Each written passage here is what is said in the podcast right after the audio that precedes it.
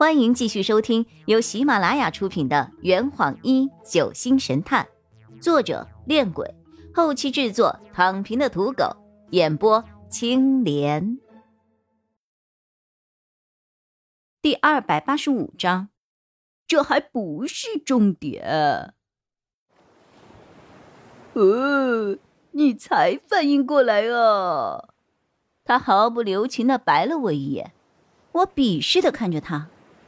阿洛，你根本就不知道杀害罗明的凶手是谁，对吗？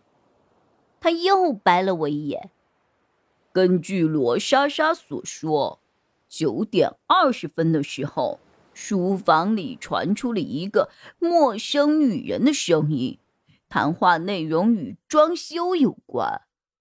九点四十分的时候，卢毅也说书房内有个女人的声音，不过声音很小。那么问题来了，九点二十分在书房内说话的女人和九点四十分在书房内说话的女人，到底是不是同一个人呢？如果是，那么在这段时间内，燕居中哪个女生没有不在现场的证明啊？事实上。他们都没有不在场的证明，所有人几乎都在单独行动，所以这条路走不通。于是我便开始分析另外一种可能性：那两个时间节点，在书房里说话的女人，这前后两个时间点并不是同一个人。然而。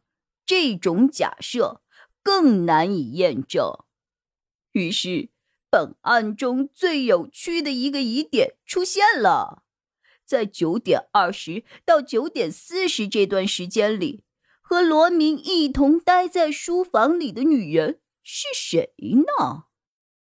我首先排除了罗毅，因为窗户和鱼线的细节都是他主动提出来的。如果他是杀人凶手的话，绝对不会将这两个只有他一个人才注意到的致命的细节告诉给我们。同时，我也排除了莎莎和宣灵，因为他们都没有机会在你们第一次进入现场之前销毁相关的证据。就这样，女孩子们的嫌疑都被排除了。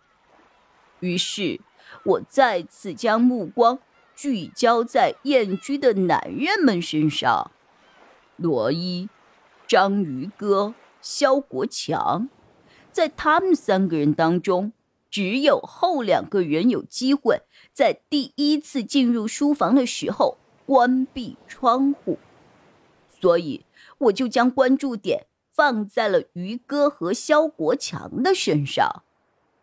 然而，分析后的结果令人失望啊！章鱼哥从九点半开始就一直待在燕居外，这一点从他切实看到的那几个进出人员的细节中就可以得到证实。至于肖国强，那天晚上他开车离开了燕居，直到十点左右才回来。这一点从章鱼哥的证词中也可以得到证实。最后一个罗伊，他的不在现场证明就更明显了。苏西和宣林两个女孩都能够为他作证，他那天晚上一直待在凉亭里。就这样，在杀人时间方面，所有人的嫌疑也都被排除了。于是，我再一次问自己这个问题：在九点二十分到九点四十分这段时间里，和罗明一同待在书房里的人究竟是谁呀？终于，我做出了一个最神奇，同时也是最大胆的假设：在那个时间段里，根本就没有人和罗明待在一起。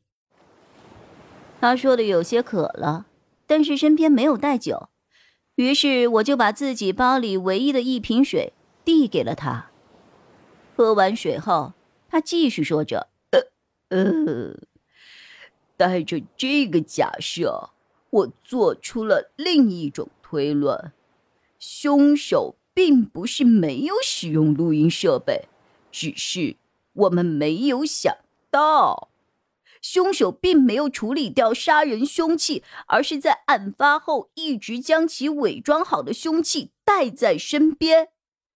呃，我换一种说法，凶手使用的录音设备和杀人凶器，就是他平时随身携带的东西。所以，即使他在案发后当着大家的面将这些东西拿在手里，也不会引起别人的怀疑。呃，别分心，别质疑，跟上我的节奏，跟上我的思路。凶手的模样已经慢慢成型了，他的杀人动机也在慢慢的浮出水面。他顿了顿，然后深吸了一口气。于是，我便开始在记忆中寻找令这个推论成立的证据。终于，我发现了一个至关重要的细节。哦，no no no no no，应该说是整个案子的核心是什么？被凶手拿走的手机。他向四周望了望。确认我们身边没有人在偷听。你想一想，凶手为什么要切下死者的拇指，然后带走呢？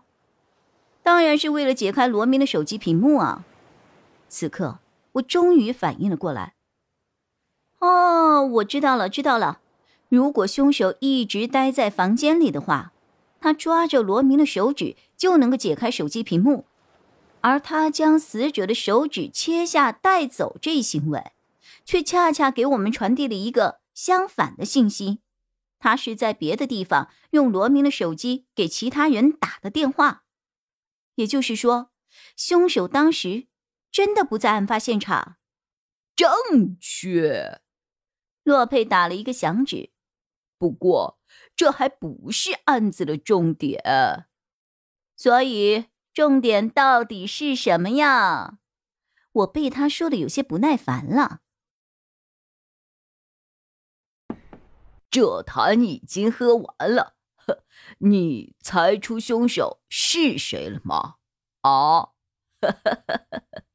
老板，拿酒来。呃呃，更多精彩，请关注青莲嘚不嘚。